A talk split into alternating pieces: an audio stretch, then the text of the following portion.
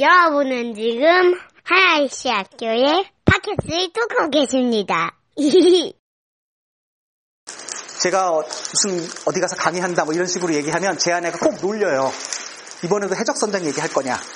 네, 이 얘기는 제가 얘기하는 거 아마 들으신 분들도 있을 것 같은데. 예. 그래도 얘기해 볼게요.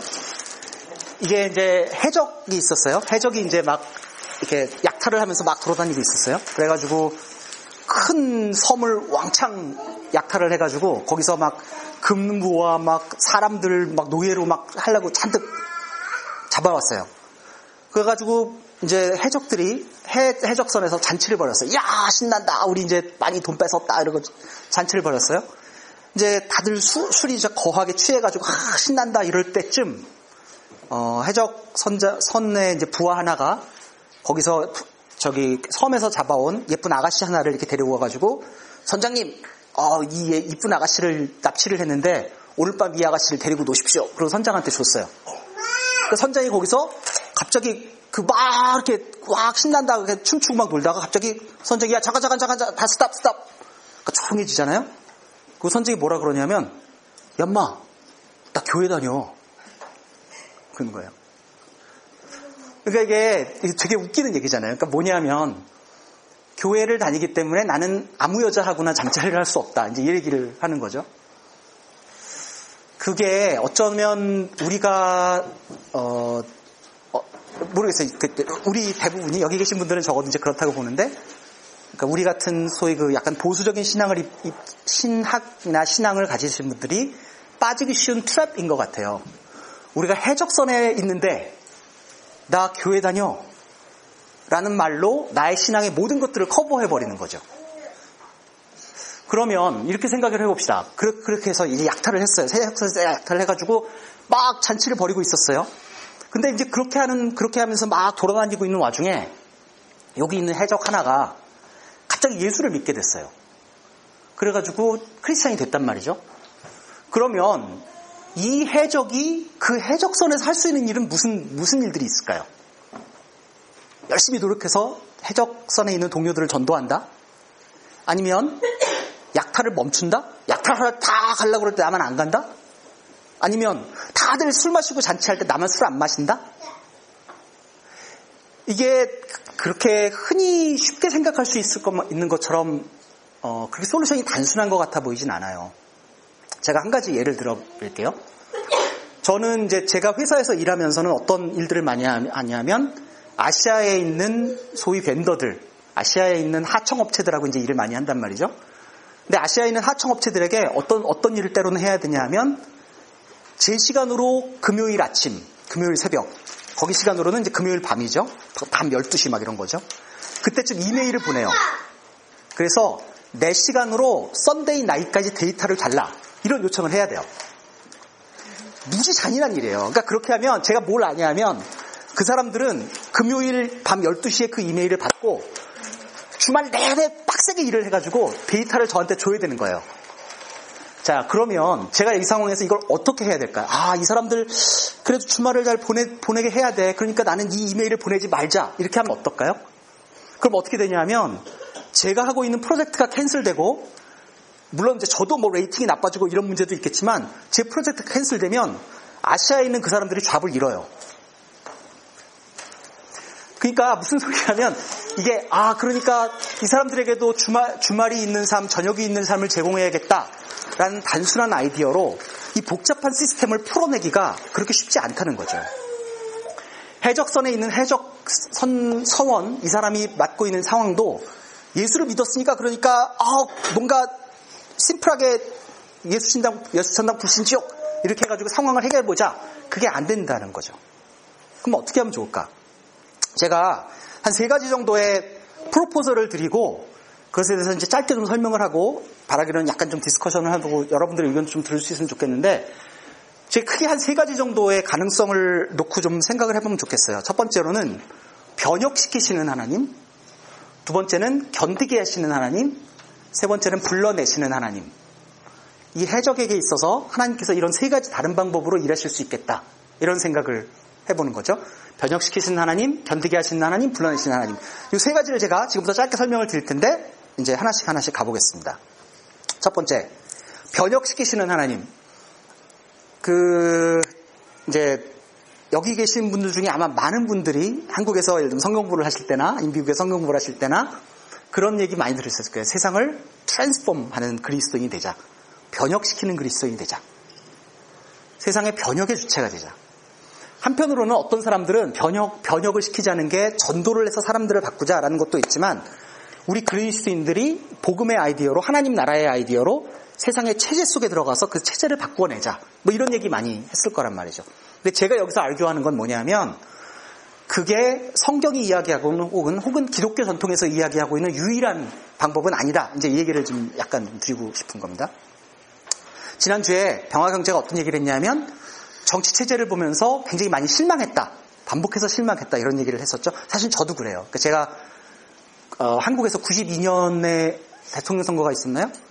그때 제가 어떠, 어땠었냐면 정말로 막 소리를 질러가면서 절대로 김영삼 대통령 되면 안 됩니다. 그러면 한국의 자민, 자민당, 일본식 자민당 독재되고 한국의 민주주의 후퇴합니다. 이거 어쩜 좋습니까? 막 땅을 치고 막 가슴을 치면서 기도했어요. 근데 하나님은 제 기도를 응답해 주지 않았고 김영삼 장모님이 대통령이 되셨죠? 글쎄, 그게 과연 제 기도가 얼마나 올바른 기도였냐 하는 거는 제껴두고라도 저는 반복해서 제 나름대로 한국 사회에서 이것이 옳다라고 생각하는 방향으로 정치 체제가 진행되면 좋겠다. 미국도 마찬가지예요.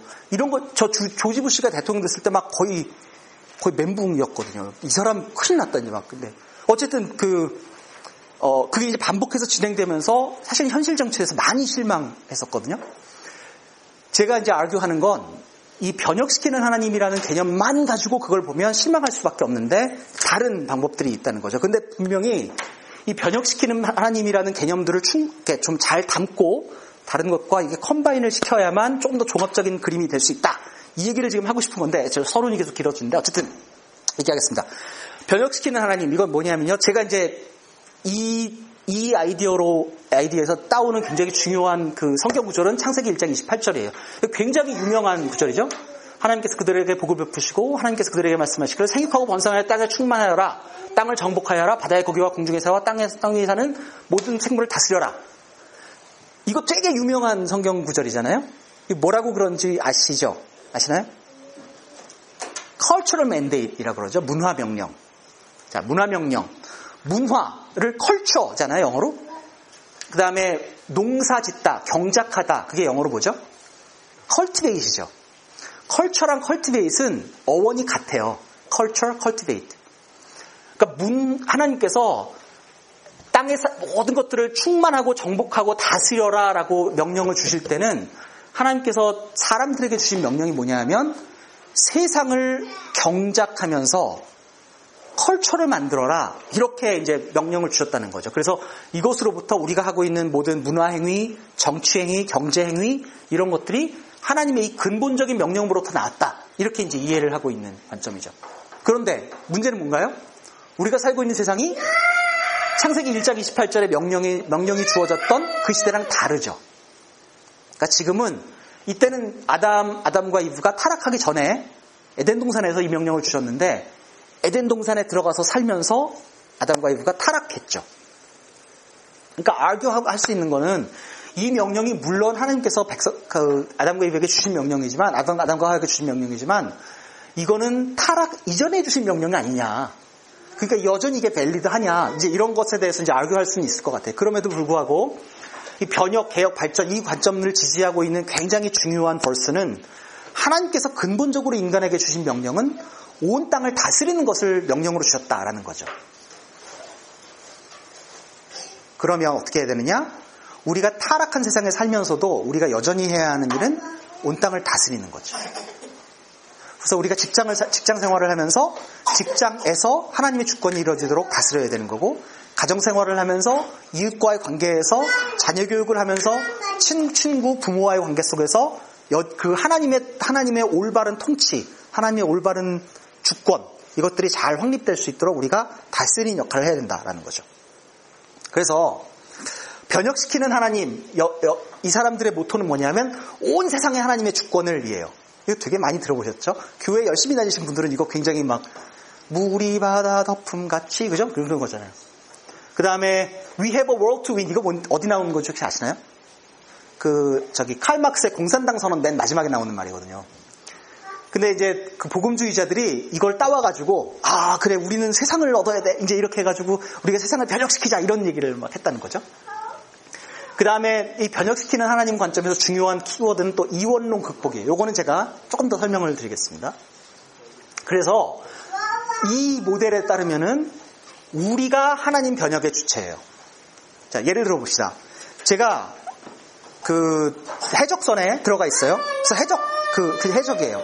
그럼 해적이 어떻게 되냐면 예수를 믿었어요. 그럼 어떻게 되느냐? 하나님은 나에게 지금 이 해적선을 트랜스폼 시킬 명령을 주신 거예요. 내가 예수를 믿는 순간. 그러니까 이 해적선을 트랜스폼 시키는 걸 내가 막 해야 되는 거죠.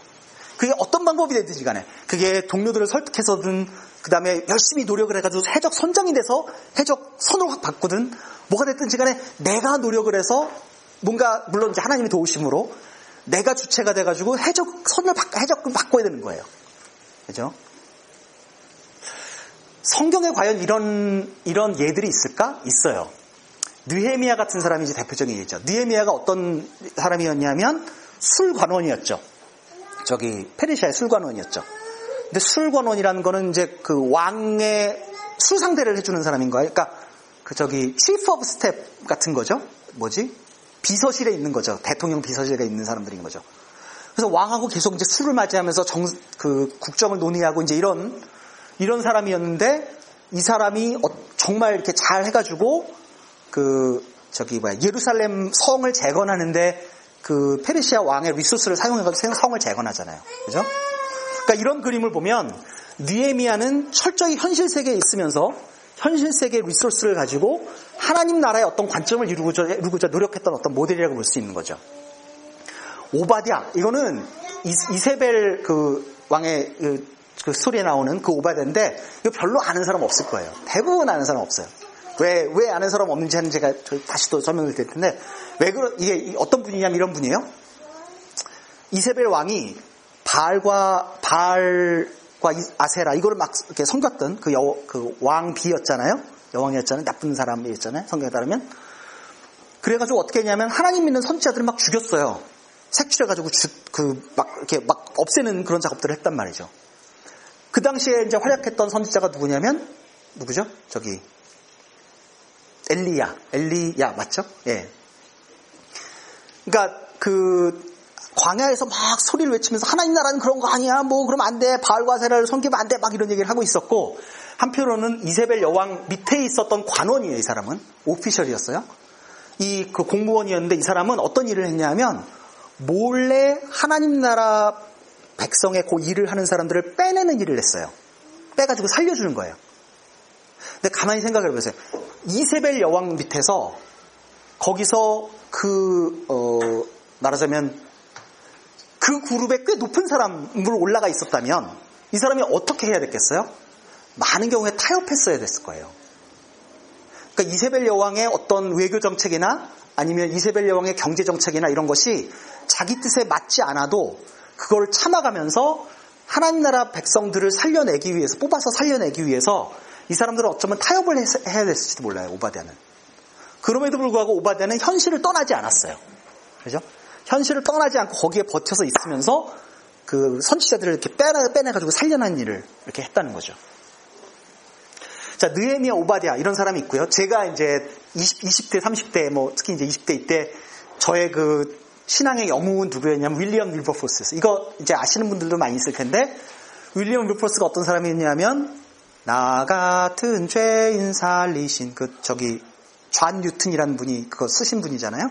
그 존 뉴튼의 존 뉴튼이 어떤 사람이냐면 노예선 노예선 선장, 그러니까 노예 상인이었잖아요. 그러니까 노예를 잡아다가 이제 파는 이제 그런 일을 하는 사람이었는데 이 사람이 예수를 믿고 변했어요. 그래서 아 노예 이거는 잘못된 거야 이런 생각을 이제 말하자면 했겠죠. 이존 뉴튼의 영향을 깊게 영향을 받은 사람이 영국의 이제 윌리엄 윌버포스라는 분이었어요. 이분은 영국의 대표적인 금수저였는데 그때 당시에 많은 경우에는 정치인들이 말하자면 자신의 국회의원 지위나 이런 것들을 상속했잖아요. 세습했잖아요. 근데 이제 그런 거예요. 그러니까 이 사람은 계속 말하자면 국회의원이 될 이재, 이재용 뭐 이런 것 같은 거죠. 근데 그런 사람인데 이 사람이 어떤 순간에 그존 뉴튼이나 이런 사람의 영향을 받아가지고 노예제도가 잘못됐다 이 생각을 하기 시작했어요.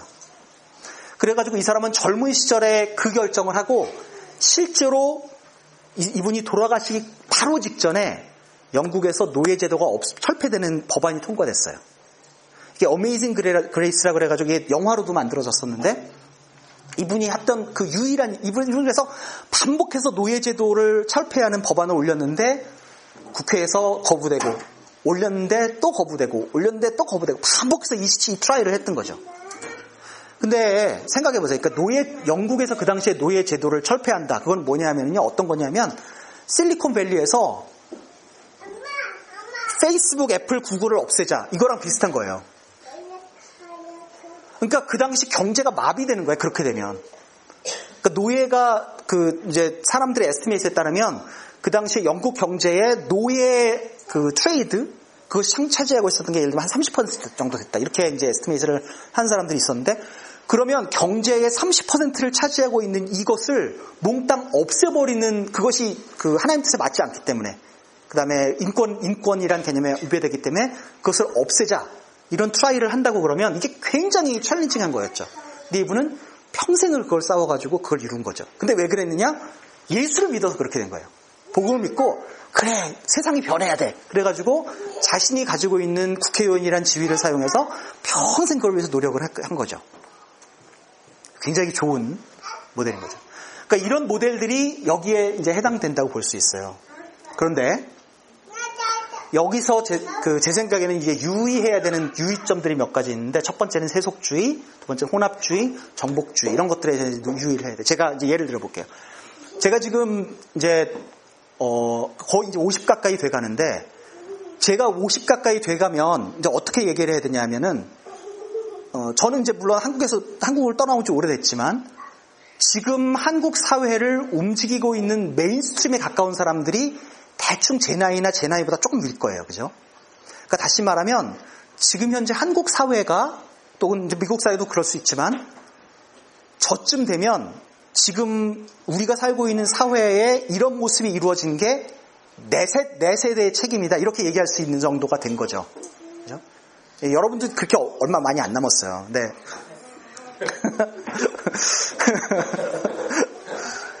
근데 이제 제가 이제 20대 때, 제 대학교 때, 대학생, 대학 대학원 때 이거 무지 얘기했거든요. 세상을 변혁시키는 그리스도인이 되자. 세상을 바꾸자.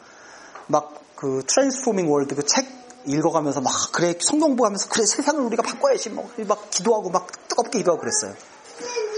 지금 돌이켜서 지금 그 당시에 그렇게 뜨거웠던 기독 청년들이 지금 기독 중년들이 돼가지고 그 사람들이 뭐 하고 살고 있느냐 이런 걸 가만히 트랙을 해보면 이, 이런 것들에 굉장히 많이 빠져 있는 걸 봐요. 그러니까 첫 번째로 이런 거죠. 내가, 어, 예를 들면 삼성에 들어가서 삼성을 변화시키겠다 이렇게 생각을 했단 말이에요. 근데 삼성에 들어가서 삼성을 변화시킨 게 녹록한가? 안 그래요. 예를 들면 페이스북에 들어가서 페이스북을 변화시킨 게 녹록한가? 안 그래요. 왜냐하면 거기는 어쨌든 간에 치열한 경쟁을 통해서 승진도 해야 되고 그 다음에 다른 사람들을 뭔가 때로는 다른 사람과 아주 막 그 subtle한 어떤 political 싸움 이런 것들을 이렇게 견뎌가면서 혹은 그걸 이겨가면서 거기서 survive 해야 된다는 거죠. 그래서 때로는 굉장히 많은 경우에 보면 제, 제 친구들이나 제 선배들이나 이런 분들을 보면 그렇게 하면서 자신들이 괴물이 되어버렸어요.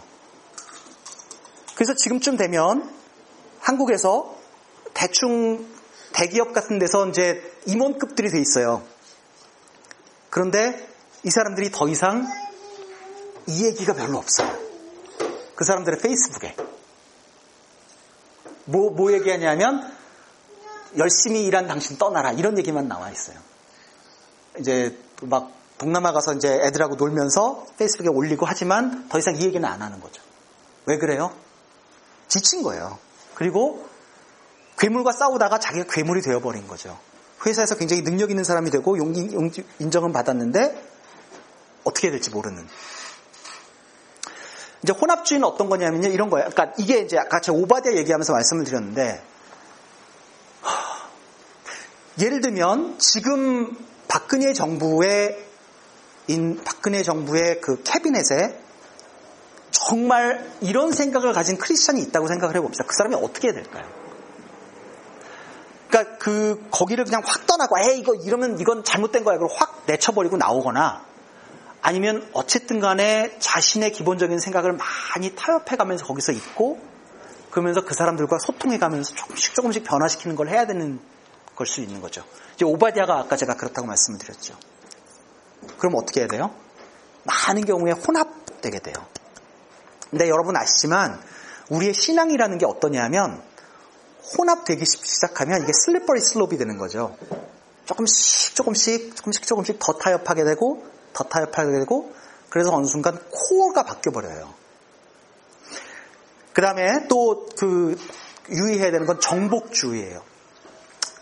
언젠가 이제 한국의 유명한 정치인이 자기가 시장으로 있는 자기 있는 시를 하나님께 드린다. 이제 이렇게 얘기해가지고 이제 굉장히 구설수에 오른 적이 있었죠.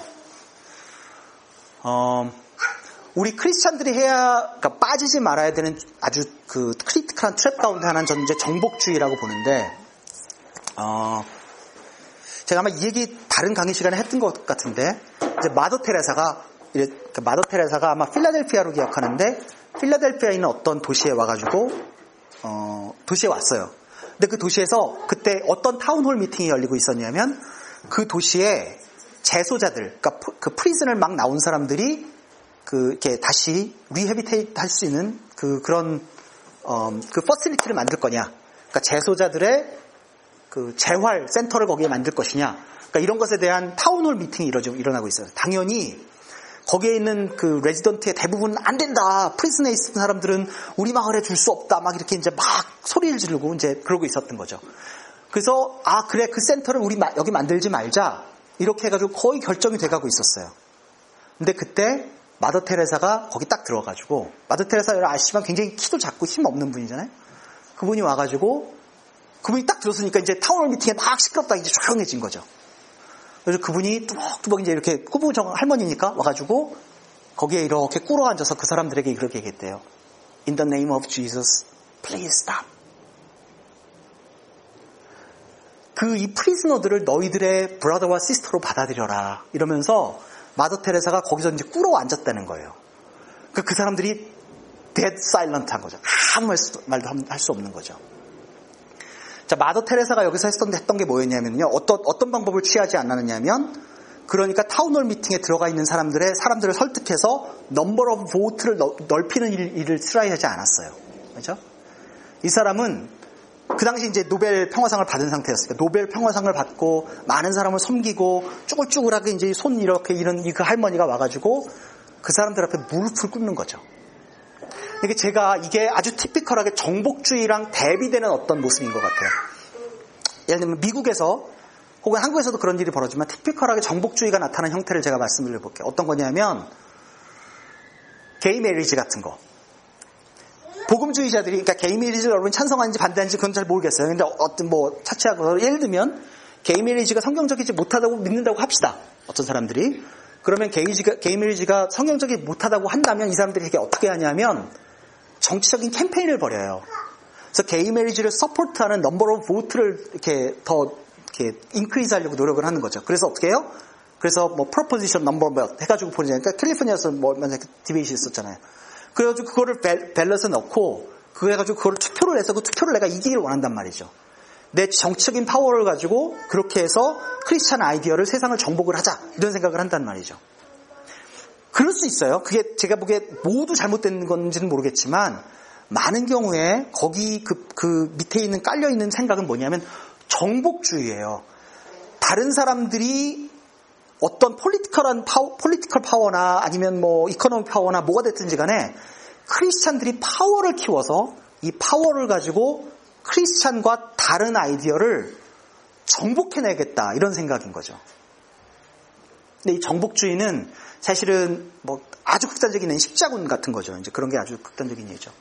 정복주의는 당연히 이제 여러 가지 문제를 일으키고 제, 적어도 제가 판단하기로는 정말 크리, 그 크리스찬의 방법은 아닌 것 같아요. 그럼에도 불구하고 이런 트랩들이 있고 이런 어떤 한계들이 있음에도 불구하고 제가 보기에는 변혁시키는 하나님이라는 관점이 여전히 크리스찬들이 굉장히 주목해야 될 관점이고 우리가 굉장히 팔로우 해야 될 중요한 관점이라고 봐요. 제가 이제 이원론 얘기만 잠깐 여기서 할게요. 보통 사람들이 이제 그 이원론, 듀얼리즘 할 때 이렇게 얘기해요. 비성경적인 이원론은 이렇게 얘기해요. 교회는 예, 아 이거부터 합다 하자 그럼. 이원론은 이런 거죠. 영혼과 육신, 은혜와 자연, 교회와 세상, 전도와 사회참여, 예배와 활동, 성경과 학문. 이거는 성스럽고 이건 속되다 이렇게 생각하는 거예요. 파란색은 지금 다 성스러운 거고 이거는 다 속된 거죠. 그런데 우리가 알기로는 어떤 부분이 성스럽고 어떤 부분이 속된, 속된 것이 아니죠. 그러니까 모든 것이 다 하나님의 통치 아래 있어야 된다. 이게 좀 전에 제가 설명드린 그 변혁 모델에서 굉장히 중요한 키인 거죠. 근데 보통 비성경적인 이원은 이렇게 돼 있어요. 교회는 성스럽고 나머지는 다 속되다. 뭐 예술이든 학문이든 가정이든 정치든 다 속되다. 이렇게 생각을 하는 거죠. 근데 사실은 좀 더 정확한, 정확한 그림은 이거죠. 교회를 포함해서 모든 곳에 성스러운 것과 속된 것이 섞여 있는 거예요.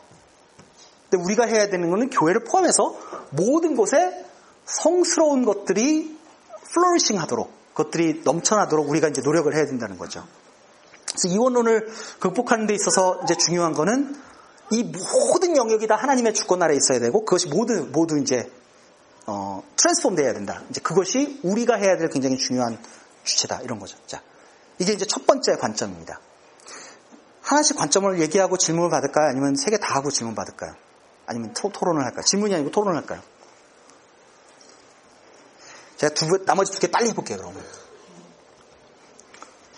두, 자, 첫 번째 관점. 하나님께서 변혁시키시는 하나님. 두 번째 관점. 초월적인 하나님. 이거는 제가 아주 티피컬하게 그 생각할 수 있는 본문이 이거예요. 출애굽기에 어 이건 뭐 그런 거예요. 저기 뭐야 이스라엘 백성이 이집트에서 노예로 있는 상태인 거죠. 그래가지고 이제 막 채찍으로 맞고 뭐 막 더욱 불어나니까 자손이 번성하니까 이집트 사람들은 이스라엘 백성을 더 싫어했고 더 혹독하게 부렸고 그다음에 벽돌을 만드는데 더 힘들게 했고 막 이런 얘기들이 계속 나오는 거죠. 그런데 이런 상황에서 이집트에서 노예로 백성들이 있는 상황에서 이 사람들이 할 수 있는 선택은 뭐였을까요? 이 사람들이 과연 그래 우리가 힘을 길러서 이집트 체제를 변혁해내자 이집트 체제를 바꾸자 이게 가능했을까요? 우리가 여기 여기 이 채찍을 때리고 있는 저 이집트 형사들을 전도해가지고 이 사람을 좀 더 착한 사람으로 만들어보자 이게 가능했을까요? 불가능해요. 그안 되는 거예요. 그래서 출애굽께서 어떻게 했나요? 실제로 하나님께서 홍해를 갈르시기 전까지 이집트에는 아무 일도 일어나지 않았어요. 그죠? 그리고 이 사람들이 할 수 있었던 유일한 것은 출애굽기에 따르면 하늘을 향해 울부짖는 것이었어요. 하늘을 향해 울부짖는 거 말고 이 사람들이 할 수 있는 게 아무것도 없었어요. 그리고 어느 순간 하나님께서 홍해를 여신 거죠. 그러면 이 상황에서 해야 되는 건 뭐예요? 견디는 거예요, 견디는 거. 버티는 거죠. 이게 너무 패배주의적인 거 아니냐. 근데 저는 이게 기독교 역사 속에서 굉장히 많이 반복해, 반복되는 좋은 이그샘플들이 있고, 많은 경우에 훨씬 더 우리 생각가 생각하는 것보다 훨씬 더 많은 경우에 우리에게 직접 적용 가능한 모델이라고 봐요. 제가 그거를 이제 그 반론 여러분 하시면 좋은데, 그러니까 좀더 아argu를 해볼게요. 이 초월적인 하나님의 모델에 따르면 여기서 굉장히 중요한 거는 하나님을 기다리고 하나님을 신뢰하는 거예요.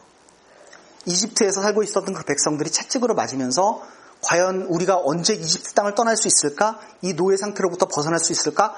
아무런 소망이 보이지 않는데 이 사람들이 할 수 있는 유일한 게 뭐였을까요? 하나님을 믿고 기다리는 거죠. 어떻게 될지는 몰라. 이 사람들이 결국 이 사람들이 그래서 언젠가 홍해가 갈라질 거야. 이 꿈을 꾸긴 했을까요? 상상도 못했을 거예요. 실제로 그 사람 이 여기서 보면 이 백성들의 울부짖음이 있었다라는 본문이 나오고 그 후에야 모세가 태어나요. 생각해 보세요. 백성들은 이미 고난받고 힘들어하고 있는데 그때 깐난아이 하나 키워가지고 걔가 80살 될 때까지 기다려 기다려가지고 이스라엘 백성들이 나와요. 그러니까 이미 막 너무 힘든 상태가 막 마치 폭발하기 직전인 것 같은데 그때 간단하게 하나 하나님께서 세상에 내신 거죠. 그러니까 진짜 이 양반이 시간이 많으신 게 분명해요. 굉장히 사야 타임스킬이랑 우리랑 다르시잖아요. 그런데 하나님께서는 그때 그 상황에서 그냥 이스라엘 백성들에게 견디게 하시는 거죠. 그래서 이때는 변혁의 주체가 하나님 당신이세요. 물론 모세가 했어요. 모세가 호랩산에 가서 받고 my people go 해가지고 하고 이렇게 땅 치니까 갈라지고 다 했어요. 근데 그런데 기본적으로는 그게 하나님께서 불러내신 거잖아요. 모세를. 그 버닝 부시에 가서 그 저기 타지 않는 떨기나무에서 모세를 불러내가지고 거기서 만나게 하신 거잖아요. 그렇게 하나님께서 하실 때까지 아무것도 되지가 않는 거예요. 백성의 힘으로 이룰 수 있는 방법이 없는 거예요.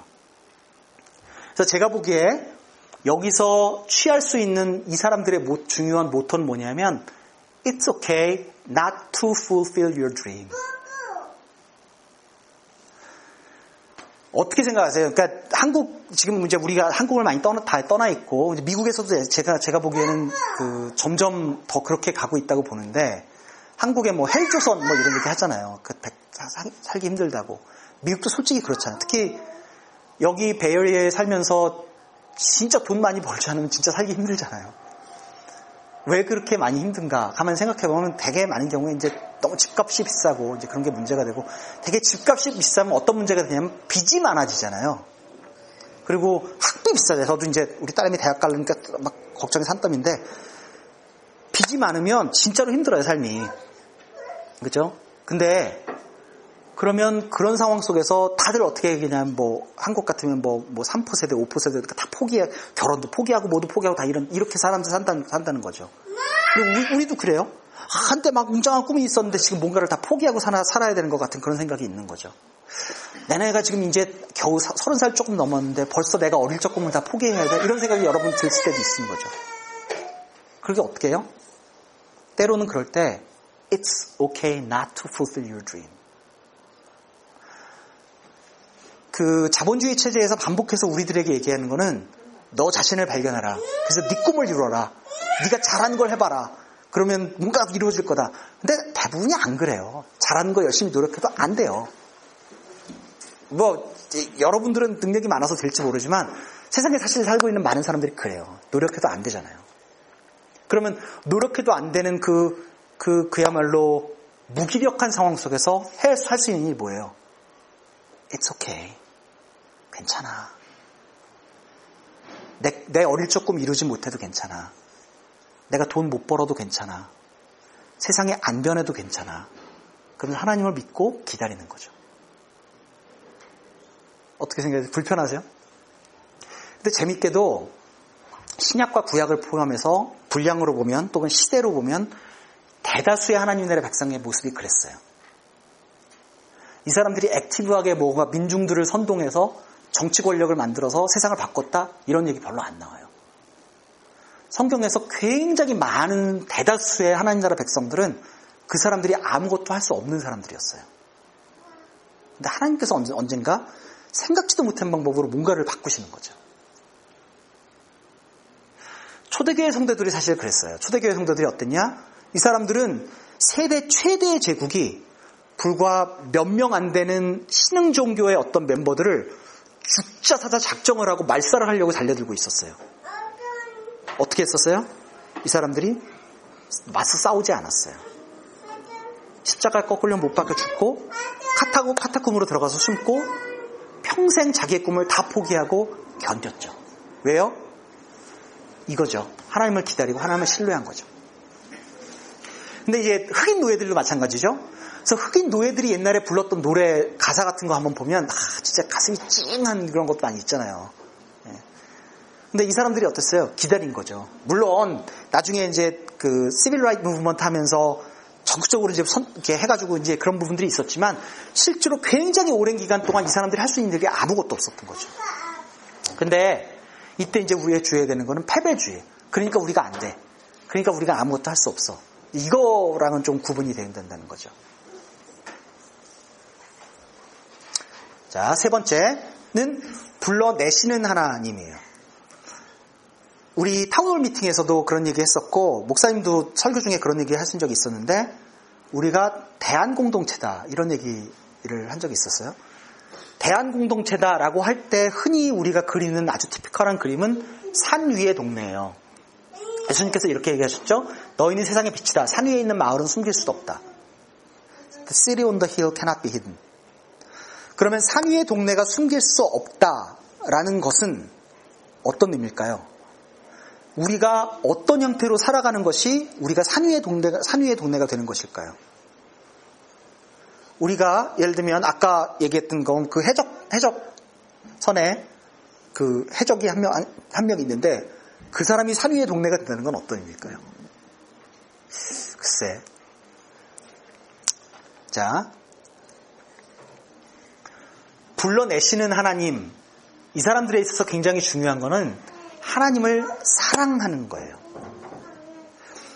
가만히 생각해 보세요. 여러분들이 이제 여기 계신 분, 많은 분들은 뭐 신앙의 이력도 좀 되고, 이제 그러니까 세상을 변혁하는 그리스도인이라는 것을 가지고 우리가 알교를 할 때, 그때 우리가 하나님을 사랑한다라는 표현 그렇게 많이 안 쓴다는 거 혹시 노리스 하셨어요?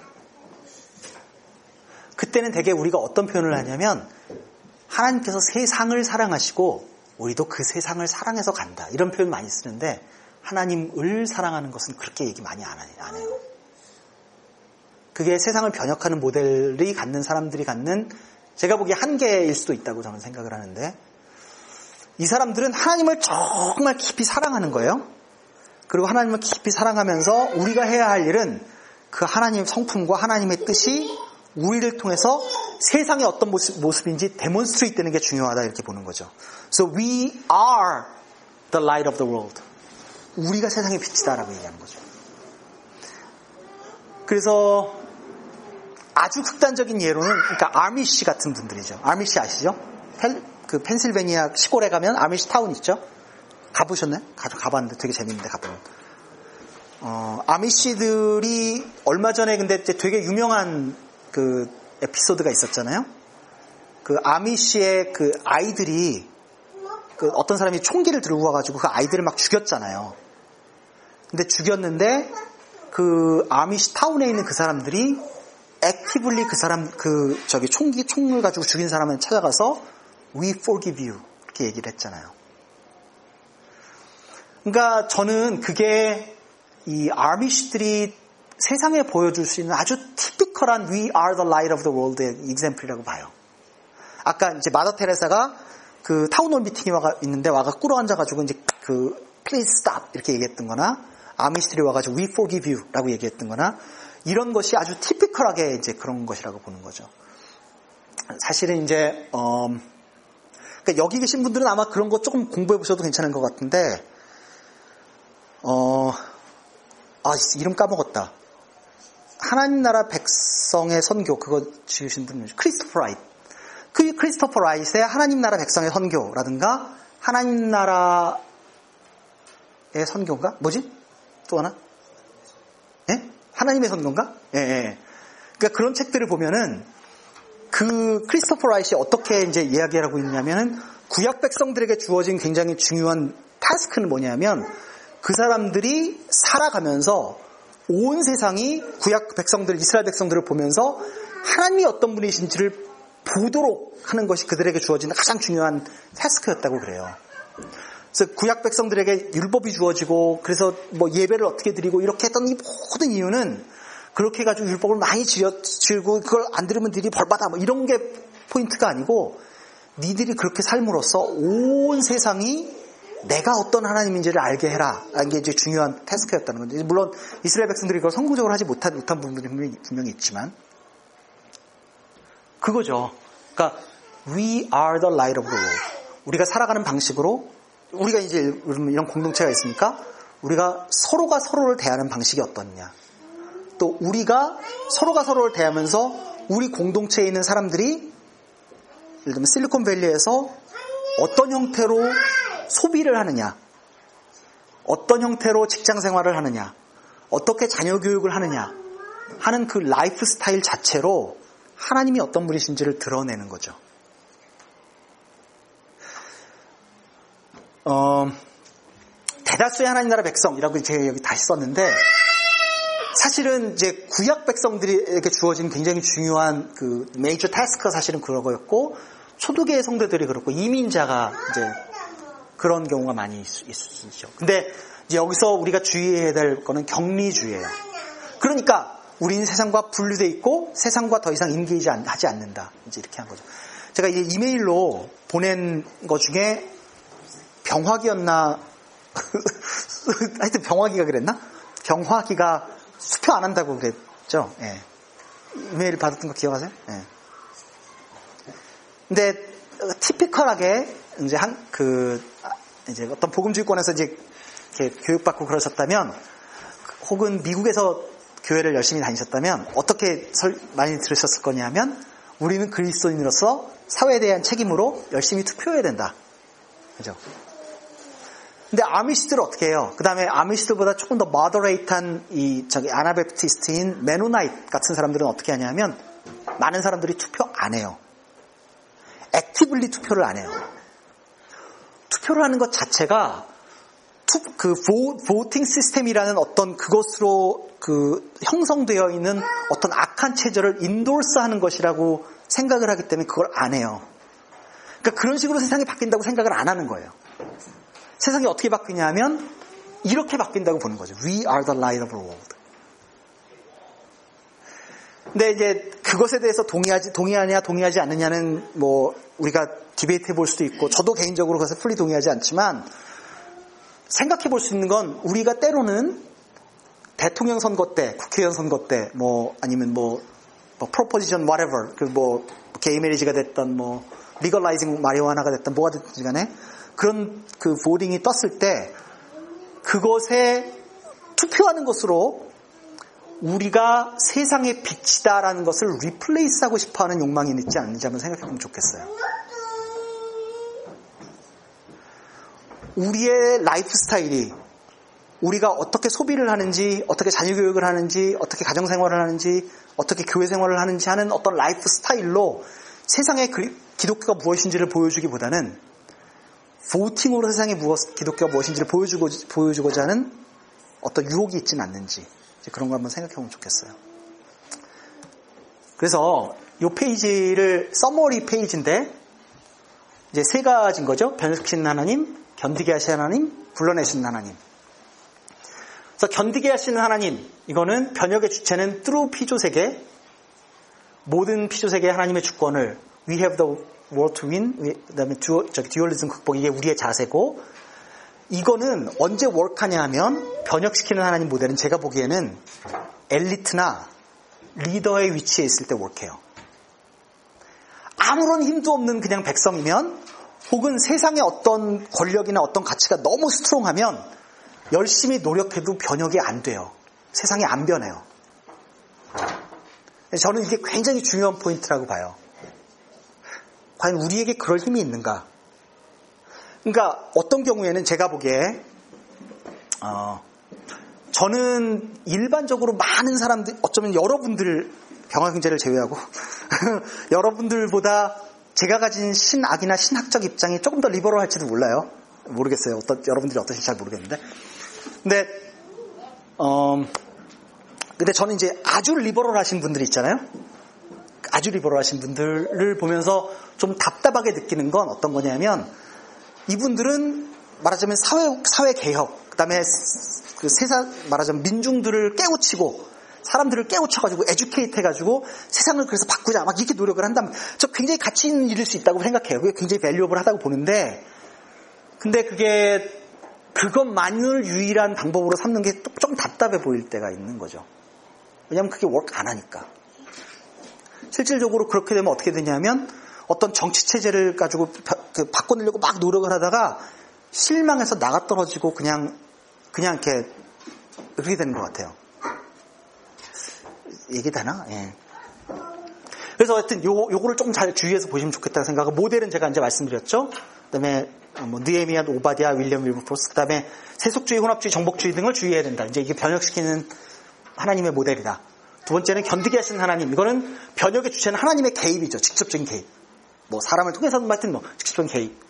하나님을 기다리고 신뢰하고 It's okay not to fulfill your dream. 이게 이제 모토라고 볼 수 있고 이거는 언제 월크하냐 하면 어려움 속에 있을 때 세상이 너무 강력하다고 느껴서 우리가 바꿀 수 없다고 느낄 때 우리가 과연 하는 일이 무슨 가치가 있을까? 때로는 그렇게 느낄 때 굉장히 그 가치 있는 일이라고 보고 초대의 성도들이나 흑인 노예들 이런 사람들이 이제 모델이고 패배주의를 주의해야 된다 이런 거고요. 세 번째 불러내시는 하나님. 불러내시는 하나님은 여기서 그 변혁의 주체가 공동체인 거죠. 어, 네, 그건 이제 혹시 토론을 하게 되면 그때 합시다. 그 다음에 우리의 자세는 하나님을 사랑함, We are the light of the world, 이게 이제 모토고, 언제 이게 월크하냐면, 신실한 다른 성도들과 함께 있을 때, 이게 월크하는 것 같아요. 저는 이제 우리 교회를 보면서, 우리 교회가 이 가능성이 있다고 굉장히 보여지는 굉장히 중요한 이유 가운데 하나가, 바로 이거예요.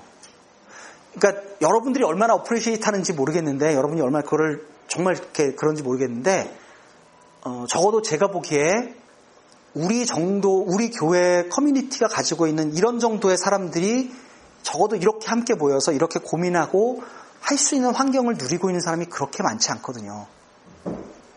그래서 어떤 의미에서 보면 저는 이제 이런 생각을 해요. 하나님께서 어쩌면 우리에게 그렇게 하라고 좀 우리를 모아주신 게 아닌가 이런 생각이 이제 들 때가 있는 거죠. 그러니까 우리끼리 그냥 조금 더 나이스하게 하고, 그러니까 뭐 그런 수도 커뮤니티를 만들려고 우리를 모으신 게 아니고 실제로 go a little bit deeper, go a little bit beyond what's commonly done 하라고 우리를 부르신 건 아닐까 뭐 이런 생각을 좀 하는 거죠. 모델은 초대교회 성도들 이민자 이런 사람들이 격리주를 주어야 된다. 그래서 이제 이 테이블을 전체를 보고서 제가 한 가지 아 계속 너무 길어졌구나. 그그한 건 뭐냐면요. 제가 이제 제 그 프로포절은 어떤 경우에도 어떤 사람이든지 어떤 하나의 모델만을 딱 선택해서 그걸 하기에는 적절치 않은 경우가 많이 있다. 그래서 어떤 경우에는 1번과 2번을 섞어가지고 살아가야 되는 경우가 있고 또는 2번과 3번을 섞어서 살아가야 하는 경우가 있고 또는 어떤 사회 속에서 리더들은 변혁시키는 하나님의 관점을 가지고 조금 더 노력을 하되 훨씬 더 많은 사람들에게는 그렇게 할 만한 힘이 없기 때문에 일단은 견뎌라. 이거를 해야 되는 수가 있는 거죠. 그래서 이, 어, 예를 들면 제가 제가 빌 게이츠인데 예수를 믿었어요. 그런데 나는 힘이 없으니까 견디기만 해. 그러니까 이렇게 되면 안 된다는 거죠. 이 사람은 실제로 자기가 가진 힘이 있고 뭐 파워가 있기 때문에 그걸 가지고 뭔가 하나님께서 나에게 맡기신 뭐가 있지 않을까 해가지고 그걸 뭔가 해야 될 필요가 있을 수 있는 거죠. 제가 보기에 우리 중에 많은 사람들이 그럴 수 있어요. 우리, 우리, 물론 빌게이츠 아니지만, 우리가 이미 가지고 있는 어떠한 형태는 그 주어진 어떤 걸 가지고 우리에게 담, 그 맡겨주신 무엇인가를 해야 될 수도 있다는 거죠. 그런데 또 삶의 어떤 부분에서는 그렇지 않을 수 있잖아요. 어, 예를 들면 빌 게이츠가 돈이 많아가지고 어떤 그 필란트로피 부분에서는 이런 변혁시키는 하나님의 관점을 가지고 그래 내 돈을 가지고 세상을 변혁시키는 어떤 노력을 하자 이렇게 할 수 있지만 예를 들면 정치 체제에 관해서는 이 사람이 할 수 있는 힘이 굉장히 리밋될 수 있죠. 물론 돈이 많으면 뭐 인플루스가 없을 수 어, 있을 수 있겠지만 그러면 이 사람은 그 어떤 파이낸셜 월드나 이런 쪽에서는 변혁시키는 하나님 이런 관점에서 일할 수 있지만 정치 체제 이런 관점에서는 견디게 하신 하나님 이런 관점으로 일한다든가 불러내신 하나님 관점으로 일할 수 있는 거죠. 그러니까 어떤 개인이 어떤 영역별로 일할 수 있는 모드가 달라질 수도 있다. 또 어떤 개인이 어떤 상황별로, 어떤 시간별로 내가 지금 막 애가 태어나가지고 같은 애가 두 명이 있다. 그러면 이 모델 하기 어려워요. 변형시킨 하나님 모델. 어떻게 해? 밤에, 밤에 세 번씩 애가 깨고 무슨 수로 변혁을 시켜 사회를. 그러니까 일단 애 챙겨야 되잖아요. 그 다음에 내가 막 그 학생인데 막 무지무지 바쁜 피로들을 지나고 이거 변혁 못 시키는 세상 그때 이제 공부해야 되는 거죠. 그때는 견뎌야 될 수 있어요. 아니면 내 버든을 공동체의 다른 사람과 나누어지면서 그래서 우리가 살아가는 방식이 내가 추구하는 어떤 방식이 세상에 어떻게 저항이 되는지 이것을 얘기해, 얘기해 볼 수 있는 거죠. 그러니까 상황에 따라서 시간에 따라서 사람에 따라서 어떤 맥락에 따라서 apply 할 수 있는 것이 mix and match 되어야 된다. 이제 이게 제가 프로포즈 하고, 싶은 이제 내용입니다. 혹시 질문이나 뭐 comment나 반론이나 discussion이나 있으면 좀 좋겠어요.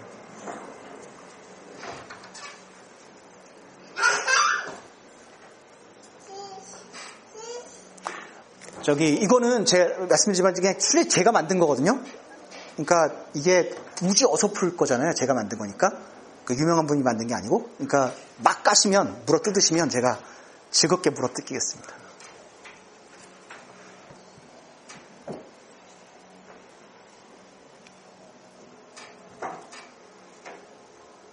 사실 어떻게 보면은 근데 그 세 가지 세 컴을 살아가는 하나님 나라 백성들의 커뮤니티로 발견되는 건 사실은 신실함이잖아요. 예. 그럴 수 있네요. 형이 예. 지난주에 하신. 예, 예, 예. 네. 사실은 뭐, 뭐, 데이비슨 헌터, 누구야, 그 사람이 얘기한 뭐, 신실한 현존, 뭐 그런 것들이 사실은 다 이렇게 신실한 그, 그 시대와 상황과 역사에 따라서, 물론 그 신실한 표현들이 다르겠지만, 사실은 신실함이 되게 많이 표현되는 음, 그 하나님 나라 백성들이 다 상황 속에서 있을 수 있게 했던 힘이 아니었나 그런 생각이 많이 들고, 음, 개인적으로는 사실은 이 마지막 이쪽 어 이제 뭐 아나베티스트도 있고 뭐 대조 대학공동체에 대해서 사실은 어 시대가 그렇게 할 수 있는 시대가 되지 않았나 네, 지금이 시대가 네. 왜요? 왜 그렇게 봐요? 어, 예를 들어서 뭐 그냥 정치로 그냥 정치 분야로 이게 클래스가 정, 공이야 정치니까 정치만 보더라도 어, 한국 정치, 미국 정치에 물론 차이도 있고 뭐 다른 점도 있지만 사실은 예전에 형이 얘기하신 뭐 그 삼김이라든가 뭐 그런 시대에는 사람들이 크리스천들이 대부분 야 어, 야당을 지지함으로써 우리가 할 수 있는 책임들을 많이 한다. 또는 야당과 같은 정치적인 색깔을 내므로써 한다는 생각들이 많이 있었고 그리고 그 사실은 뭐 견디게 하시는 하나님을 대표하는 그런 정당은 없었던 것 같고 한국 정치에는. 사실은 세 번째는 거의 찾아볼 수 없었던 것 같고 근데 어 사실은 그 했던 세대들이 386으로 또 그 윗세대 그러니까 오승영보다 조금 나이 많은 세대들이 이 부분을 하려고 아 내가 크리스찬인데 야당을 지지하고 그걸로 해서 한국 사회, 한국 정치라는 게 이렇게 변했으면 좋겠다라고 했지만 그 세대는 이제 더 이상 그게 안 된다라는 걸 워크하지 않다는 걸 많이 발견하고 그리고 30대 또는 20대로 넘어가면서 이제서야 아 그러면 우리가 이 마지막 대조 대항 공동체 아니면 또 어, 그런 뭐 아나벨 그 침례 그 재침례파. 재침례파에 대한 관심이 생기고 또 그리고 또 지금 포스트 모던이라고 불려서 그런 게 좀 더 낫지 않나라는 그런 것들 그냥 그 시대가 그렇게 할 수 있는 그런 것들을 좀 마련해 준다는 생각도 많이 들어요 사실은 물론 저기 신실한 저것도 있지만 예, 그래서 참 생각이 좀 많이 그렇게 생각 못 해봤는데 아주 재밌는 포인트네요. 예. 근데 저는 개인적으로 그 어떤 대한 공동체를 만드는 데 있어서 아주 중요한 어, 혹은 굉장히 비기스트 트레스는 뭐라고 보냐면 어, pseudo community라고 보거든요. 그러니까 pseudo community는 뭐냐면 어, 진실하게 무엇인가를 나누는 커뮤니티가 아니고 서로에게 굉장히 nice하고 친절한 거예요. 그리고 어느, 순- 어느 정도의 boundary를 서로 가지고 있고. 근데 저는 실리콘밸리에서 그런 거 만들기 되게 쉬울 것 같아요. 그 저도 저는 그러니까 우리도 우리 교회도 pseudo community 레벨에 있는 것 같아요.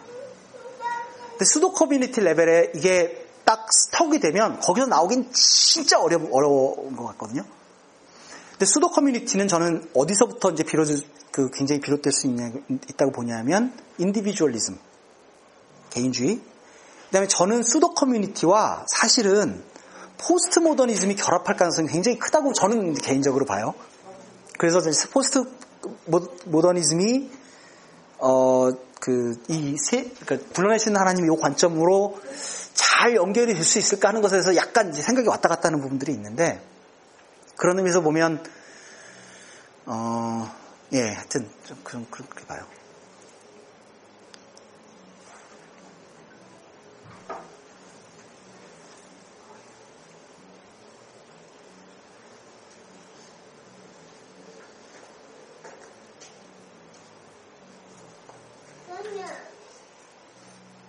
지순 형제는 늘 주장하는 게 생활 공동체 뭐 이런 거 주장하잖아요.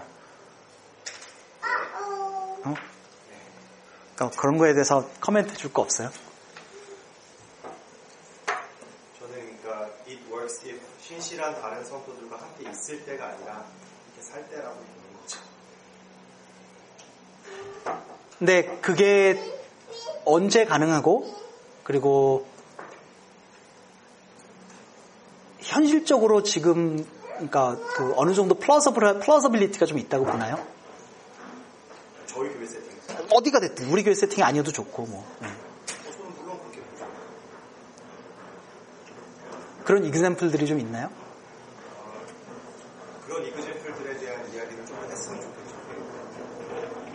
저희가 그것이 저희가 실리콘밸리에서 저희 교회가 좀 바라는 공동체의 모습이라면 사실 배워야 될 부분들이 훨씬 많이 있다고 생각을 하죠. 특히나 저희가 지금 이렇게 너무 중심에 있기 때문에 뭐를 할 수 있을까? 자원은 있는 것 같은데 왜 못할까? 뭐 이런 고민들이 있다면 그러니까 저는 그것에 대해서 어떻게 생각을 하냐면 언제가 목사님이 이런 비슷한 말씀을 하신 적이 있는데 목사님이 아마 누군가를 얘기, 누군가랑 우리 교인 중에 누군가랑 얘기하면서 이 대화를 나눴다고 저한테 얘기해 주셨는데 뭐라, 뭐라 그랬냐면 그분이 그랬다고 그래 목사님한테 우리가 실리콘밸리에 뭐 친구를 만나러 어, 친구를 만나러 온 건 아니잖아요. 그 경영제가 얘기했나? 어. 아니요 제가 얘기한 게 아니라 들었어? 그, 사- 그 자리에 있었어? 네, 그 멜로팝 그 교수님 아그 목사님이 잘 어떻게 볼까요? 아, 그래요? 어. 그러니까 많은 경우에 사람들이 여기에 오는 이유 자체가 그 바빌론 왕궁에 오고 싶어서 온 거잖아요. 그러니까 여기에 왔다는 사실 자체가 일반적인 Christian community에서 어떤 subsection을 의미하는 거예요. 막, 그러니까 다 그렇진 않은데 majority가. 그러니까 저는 그게 굉장히 커다란 부담이고 burden이고 허들이라고 봐요. 그러니까 우리가 아주 의도적으로 의도적이고 적극적으로 그것에 대해서 맞서고 그것을 반복해서 우리 안에서 자꾸만 되뇌이고 우리는 우리는 그런 사람들이다. 그러니까 우리는 그것과 싸워야 된다는 걸 자꾸 서로에게 remind하고 그러지 않으면 결코 이루어질 수 없다. 저는 그게 그렇게 봐요. 아니면 또 다른 alternative는 그런 생각이 아니고 실제로 공동체를 만들기 위해 실리콘밸리에 오는 거죠. 어떤 사람들이, 그룹의 사람들이. 근데 저는 현실적으로 그게 어렵다고 보는 게 그렇게 하기 위해, 그렇게 해가지고는 여기서 못 살아남아요. 그러니까 너무 물가가 비싸고 사실 그 굉장히 어렵다고 봐요. 모르겠어요. 그러니까 뭐 외부에서 후원을 받아가지고 살 수도 있고 뭐 그럴 수 있을지 모르겠, 모르겠지만. 근데 그러니까 저는 이제 우리 교회에서 어떤 얘기를 좀 더 많이 했으면 좋겠냐면 그럼 실제로 우리가 실리콘밸리에 있다는 게 무슨 의미냐? 여기 왜 있냐? 하나님 나라 백성으로. 이 얘기를 좀 더 많이 하면 좋겠어요. 그래서 우리가 실제로 싸워야 되는 싸움의 포인트가 뭐냐? 이 얘기를 좀 많이 하면 좋겠고 무엇이 옳으냐 하는 얘기와 포, 를 포함해서 무엇이 그르냐 하는 얘기를 좀 더 많이 했으면 좋겠어요. 예를 들면 우리가 순전히 우리의 그 어, 다른 사람에게 보이, 보이는 어떤 이미지를 위해서 과도한 지출을 하는 건 죄다. 예를 들면 이런 걸 우리가 반복해서 얘기하면 우리 중에 어떤 사람이 굉장히 상처받을 거예요. 저 같은 사람은 최근에 이 스마트워치를 샀거든요. 그러면 이제 상처받는 거예요. 목사님이 그런 설교하시면 아, 목사님이 날 미워하시는 게 분명해. 이러면서 상처를 받잖아요. 그러니까 근데 어쨌든 그런 얘기를 해야 된다는 거죠. 아니, 몰라요. 이게 제, 제 생각에는 네, 동의하지 않으실 텐데. 그래서 저는 약간 정리라는 단어보다는 창조적 분리라는 단어를 좀 더 선호하는 어디서? 정리 아 여기 여기. 아, 경, 격리 아, 그러니까 안 좋았을 때 격리주의로 할 수 격리 격 격리 예, 예, 예, 로할수 예, 예, 있다는 것에 대해서 예. 창조적 분리라는 단어를 더 어, 좋아하는 편인 것 같아요. 예, 예, 그러니까 예, 예, 예. 그게 왜 창조적 분리가 어떤 모습일지 많은 것들을 실험도 할 수 있고 실제로 해볼 수도 있고 이런 거죠. 사실 지중 형제가 이야기한 생활 공동체에 좀 애덕을 하면 사실은 어, 우리가 어떻게 창조적 생활 그러니까 생활 공동체라는 뭐가 좋은 이그젠플들이 물론 있을 수 있죠. 전통 속에서도 있을 수 있고 다른 교회 모습 속에 있을 수 있고 물론 이그젠플들을 찾는 그런 리서치도 있어야겠지만 사실은 우리에게 할 수 있는 좋은 환경이 주어져 있다고 생각이 들어요. 그러니까 좋은 환경이라는 건 전 그 어떤 부분이 좋은 환경이라고 생각되냐면 오승영처럼 영포리로 되는 40대나 우리 교회 30대나 나 올드폴인데? 네. 두살 끊어가 고집스러운 40대 또는 20대나 사실은 어, 어, 이렇게 겪는 그 삶의 문제들이 같잖아요. 많이 공감되잖아요. 왜냐면 하우징 그 다음에 그 회사 안에서도 레이오프가 사실 있는 거고 사실 뭐 일단 그리고 사실은 여러 가지 양육도 그렇고 그러니까 사실은 그런 문제들을 같이 공감하다는 거 사실 20대부터 40대까지 다 같이 그 문제의 앞에 있다라는 게 되게 큰 우리에게 그 정말 하나님 우리에게 주신 자원이라고 생각해요. 예, 예. 문제라기보다 예, 예, 예, 어, 아니, 문제일 수 있는데 예, 예, 그게 왜냐하면 그렇기 때문에 그런 필요를 공감하니까 지금 어느 사회에서 20대부터 40대가 모든 그런 똑같은 불안감과 똑같은 힘듦과 어려움에 그걸 같이 경험하고 있는지 그렇기 때문에 사실은 그 생활 공동체를 우리가 실험하고 해보고 노력하고 애쓸 수 있는 너무 좋은 왜냐하면 어떤 데서는 40대 아 우리 이렇게 해야 돼 이렇게 할 수 있지만 왜냐하면 이 context가 너무 같으니까 예.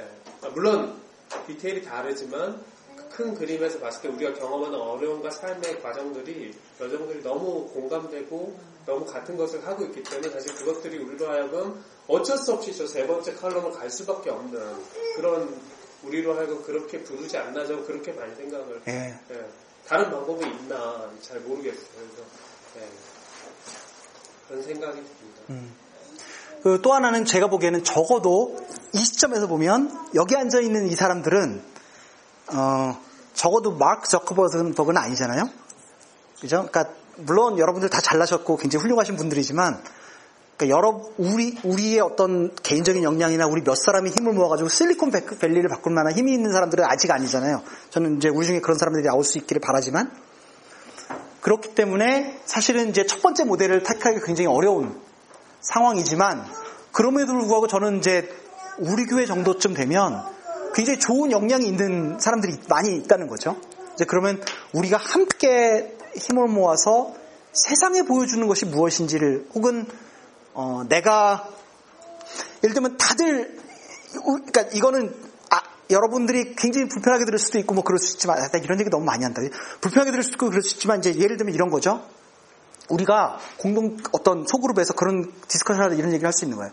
우리가 앞으로 1년 동안 회사에서 승진하는 걸 거부해 보자. 아, 예, 뭐 그러자는 거 아니에요. 아니 거부하는 거예요. 실제로, 실제로. 예, 그러니까 아니 액, 액, actively 프로모션이나 아니면 그 페이 인크리스를 거부해 보자.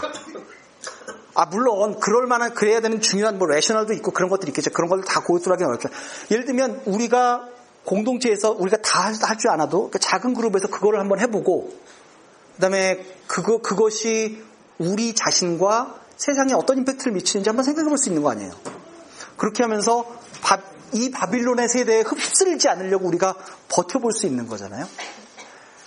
예, 이게 말도 안 되는 소리일 수 있고 뭐 그렇다는 거 아는데, 예를 들면 저는 우리 정도면 한번 해볼 수 있지 않을까 싶은 거죠. 그 우리 정도라고 말씀하시는 게 예. 우리가 누군지 일단 잘 아 여기 여기 여기 여기 여기 여기 모인 사람들. 그다음에 이제 아까 뭐 병합형은 저희가 이제 뭐 굉장히 어떤 다양한 자원, 뭐 여러 세대들, 이제 백그라운드 다른 세대들 뭐 이렇게 보고 그런 것들 공론 뭐 같이 고민하는 과정에서 우리가 할 수 있는 것들이 충분히 있을 것 같다고 전 동의해요 되게. 근데 실제적으로 저는 그 이제 우리 정도면이라는 거에 대해서는 약간 이제 그 어, 좀 ambiguous한 것 같아요. 어, 그러니까 뭐 여기 모인 우리라는 거든 뭐, 뭐 누구라든 간에 그러니까 실제적으로 저희가 해야 되는 일들이 만약 그런 고, 어떤 고민의 자리라고 이렇게 훅 점프를 해서 간다는 어떤 아젠다를 세팅해갖고 이런 거 한번 고민해보자. 이랬을 때 실제로 일어나는 일은 저는 이제 저희 민낯이 되게 드러나는 예, 맞아요. 맞아요. 예, 예. 이제 거기에서 어떤 갈- 갈등이 일어날 수도 있고 예. 이제 뭐 저희가 예상치 못했던 어떤 그런 것들이 일어날 것 같고 저는 그게 좀 저희가 겪어야 될 일이라고 생각해요. 때까지 교회에 없어왔던 일인 것 같고 근데 그러려면 저는 아직도 그 constant reminder가 굉장히 많이 필요한 것 같아요. 예, 예.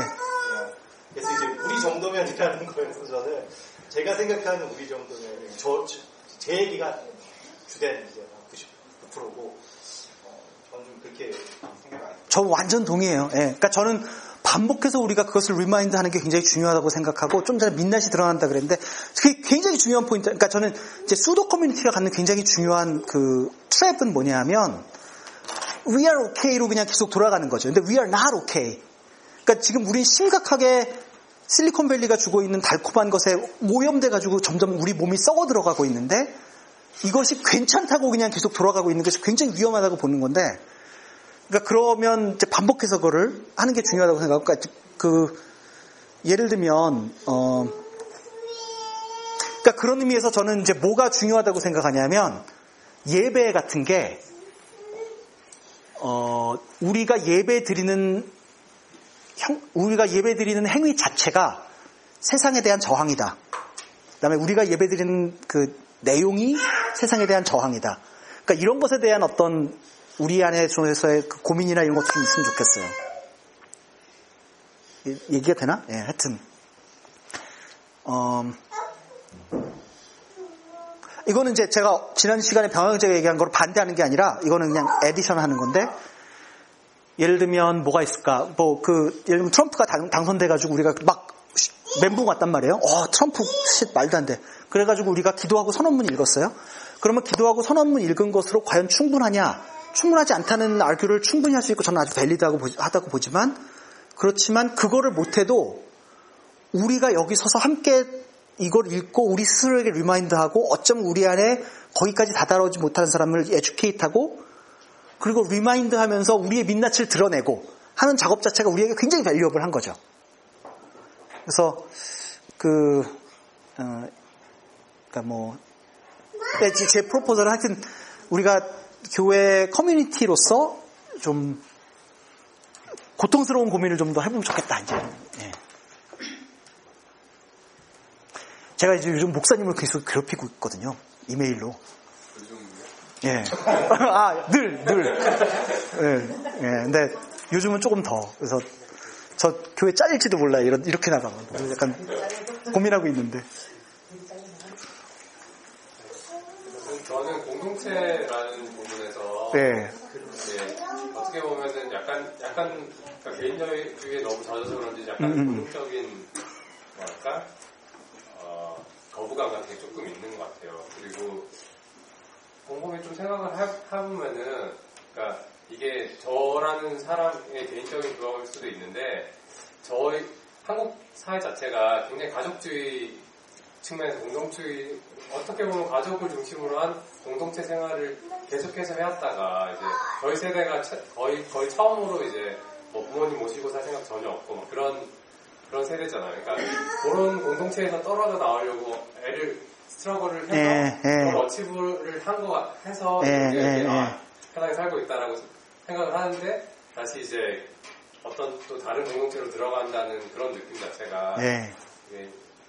받아들이기가 좀 힘든 것 같아요. 예. 저도 그건 좀 힘든 것 같아요. 예. 저도 동의해요. 저도 그런 공동체는 사실 좀 들어가고 싶지 않고.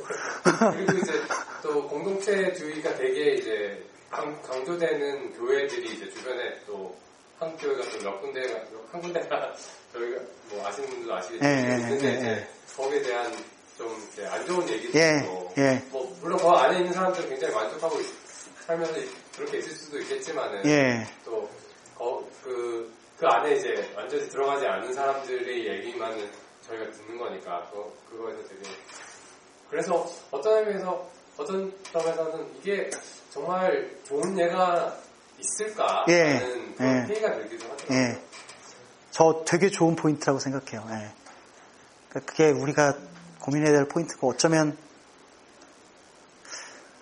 예, 저는 이거 제 가까운 사람한테하고는 이제 몇 번 이런 얘기 한 적이 있는데 어, 지금 실리콘밸리에서 어떻게 크리스찬으로 살 건가 하는 얘기는 성경 봐서 안 나온다. 저는 그게 그게 제 확신이거든요. 그러니까 성경에 안 나와 있고 왜냐하면 실리콘밸리 같은 상황에서 그런 그 역사적 context가 성경에 없기 때문에 그래서 이런 상황에서 어떻게 살 것인가 하는, 것, 하는 것은 성경 여러 군데, 그러니까 성경 전체적인 것에 아주 포괄적이고 extensive한 study가 필요하고 그리고 이 상황에 대한 아주 그 치열한 고민과 분석이 필요하고 이것을 어떻게 적용할 것인가 하는 공동체적인 관심이 필요하다. 이제 그게 제가 주장하는 건데, 그러니까 그러면 사실 갈 길이 멀죠. 그러니까 예를 들면 성경이 뭐라고 얘기하는지를 막 포괄적으로 다 이해하는 것도 우리가 부족하고, 이 실리콘밸리 자체에 대해서 이해도 사실 우리가 굉장히 협소하고, 또 우리 자신, 우리 커뮤니티십도 사실 그렇고.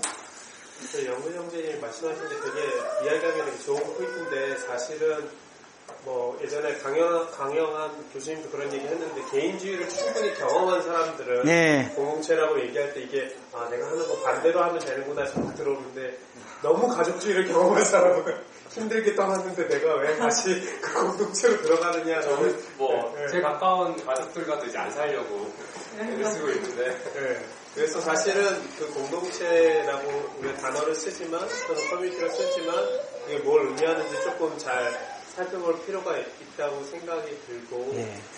사실 실리콘밸리에 대해서 어떻게 살아가는가를 대답하기 위해서는 실리콘밸리라는 거에 너무 거기에 너무 이렇게 집중하기보다는 사실은 조금 step back해서 도시라는 게 뭔지에 대해서 조금 더 우리가 reflect 해볼 수 있지 않을까. 사실 뭐 어떻게 보면 좀 step back하면 이게 뉴욕이랑 비슷할 수 있고 뉴욕에 사는 사람들 고민과 커뮤니티가 있을 수도 있는 거고 사실은. 그런 생각이 많이 들고 예, 예. 사실은 마지막을 강조하면서 사실은 이렇게 사실은 많이 말하고 근데 마지막에 우리가 대조 대한 공동체가 된다고 하면서도 우리가 아까 전 아미시든 또는 다른 공동체와 우리가 더 우리는 우리의 좀 다른 부분은 사실 우리는 복음주의에서 자랐기 때문에 우리에게 더욱더 예정과 성찬이 우리 가운데 얼마나 중요하느냐. 아까 형이 얘기했었던 예배 뭐 어떤 형태가 될까. 예정과 성찬에 대한 중요성 우리가 포기할 수 없거든요 사실. 예, 그게 예. 왜냐면 우리 몸에 너무 뿌리 깊게 있는 거기 때문에 사실 그거를 하면서 사실 공동체 생활 공동체가 간단한 게 사실 우리가 그 가장 익숙할 수도 있고 그게 좀 편한 어, 좀 받아들이기 편한 그런 것이 아닐까 그런 생각들이 좀 많이 들고 응? 솔직히는 우리 아니 이제 앞으로 아, 저는 되게 궁금한 게 이걸 보면서 아, 이런 것도 있구나 해서 되게 좋은데요. 정말 지금 여기서 이걸 가지고서는 여기서 스탑하는 게 아니라 그 다음을 생각을 해야 되잖아요. 그, 그러면 계속 어, 옛날만 생각을 하고서 거기에 스탑되는 거니까 어떻게 되든 뭐 앞으로 가야 되는데 생각해보면 이게 우리 교회가 먼저 무슨 공동체인지 이렇게 뭐 이런 어, 뭐 이렇게 말씀을 수도 공동체 저는 솔직히 수도 공동체라고도 생각이 돼요. 왜냐하면 이제 하도 이제 예, 실리콘밸리에서 인디비주얼리즘이 많고 뭐 하는데 또 어떻게 보면 우리 교회에서 보면 이렇게 많은 오빠가 말하는 뭐 영포리 뭐 에서 뭐 20대까지는 있지만 솔직히 서비스 커뮤니티나 뭐 하시는 분들은 다 이제 나이 많으신 분만 있고 어, 영썰이도 없고 오빠가 영썰이가 아니기 때문에 그리고서는 톤이 톤이 아예 없잖아요. 너무 아니야. 그러니까 이게 너무 위 속에만 옛날 어쩔 수 없이 이제 옛날에 대한 이제 예, 한국에서 있었던 그거가 어떻게 해서든지 변형이 되는 것 같다고 생각을 하거든요. 그래가지고선 먼저 이렇게 바뀐다는 뭐 어떻게 해가지고 이거를 내야 되는 건지를 다 discussion을 해야 되는데 그럴 수 있는 사람들이 여기 지금 다 있지도 않고 그거 대부분 town hall meeting을 하면 그 되게 답답해요 저는. 그냥 뭐 이렇게 이렇게 해요 이러고서는 말고 그런 그런 게 있어서 그냥 한번 정말 이제 우리 공동체가 뭐고 그리고 정말 이제 어떤 교회를 원하는지를 그 많은 사람들이 이렇게 교회를 와서 이제 우리 교회가 되게 좋고 어, 어, 막 말씀도 좋고 그리고 이렇게 막 생각하는 건 좋지만 얘기는 많이는 해도 discussion을 많이 해도 솔직히 뭐 앞으로 가는 건 없다고 생각하거든요. 저는요. 그래서 되게 오빠를 보면서 답답한 것도 많고 막 그런 그런 게좀 뭔가 있었으면 좋겠어요. 이렇게 갑자기 영어지 못한 30년 기승전 병학 이렇게 가고 있어 지금. 좀 이렇게 좀 얘기를 많이 했었으면 좋겠어요. 예. 다른 모든 사람들이 이제 다들 이제 비슷비슷하지만 그래도 이제 살았던 게 되게 틀리잖아요. 어, 그리고 또 이제 에, 결혼하신 분들도 있지만 결혼 안 하신 분들도 있고 커플도 있는 것부터 시작해서 애가 없는 커플에서 이제 애가 있는 커플 그리고 이제 애, 애가 좀 잘하는 커플 이렇게 여러 개가 있는데 그거를 같이 얘기하면서 했으면 좋겠어요. 그 얘기를 할 수 없는 게 조금 되게 힘든 것 같아요. 그래서 그 사람들 다 이제 비슷하게 이제 크게 봐서는 은집 문제, 뭐 돈 문제, 뭐 가정 문제는 다 똑같지만 그 안에서 이제 틀어보면 많이 틀린다고 생각하거든요. 그거를 같이 생각을 하면서 어 그게 다 이제 저의 미래가 될 수 있는 거고 나중에 후손들한테도 미래에 에, 그 똑같은 그 그런 거에 대해서는 거라고 생각을 해요. 이런 거는 너무 그러니까 그 뭐 집 문제도 제 생각에는 30년 뒤에도 집 문제가 있을 것 같아요. 50년 뒤에도 문제가 돈 문제도 뭐 100년 뒤에도 돈 문제가 것 같고 그러니까 그것보다는 조금 더 이 시대에서 지금 이, 이, 생, 이 생활하는 곳에서 어떻게 우리가 틀리게 어떻게 다른 생각지도 못한 그런 음, 힘듦을 가지고서는 얘기를 해도 되게 좋을 바람일 것 같아요. 예. 엔지니어뿐만이 아니라 많은 사람이 있잖아요. 그래, 그게 저는 그게 되게 좋은, 음, 좋은 거라고 생각하는데 그분들에 대한 얘기를 보면은 진짜 하다 보면 엔지니어의 생각만 갈 때가 있는 것 같고 그러니까 그 얘기를 사실 겨자씨에서 많이 해야 되는 거죠. 그러니까 사실 이런 세팅이 아니고 예, 겨자씨에서 많이 해야 되고 예, 바라기로는 그게 좀 많이 이루어져야겠죠. 예. 아유, 예, 저 시간 너무 오늘 많이 썼어요. 네, 그렇죠. 예. 감, 감사합니다.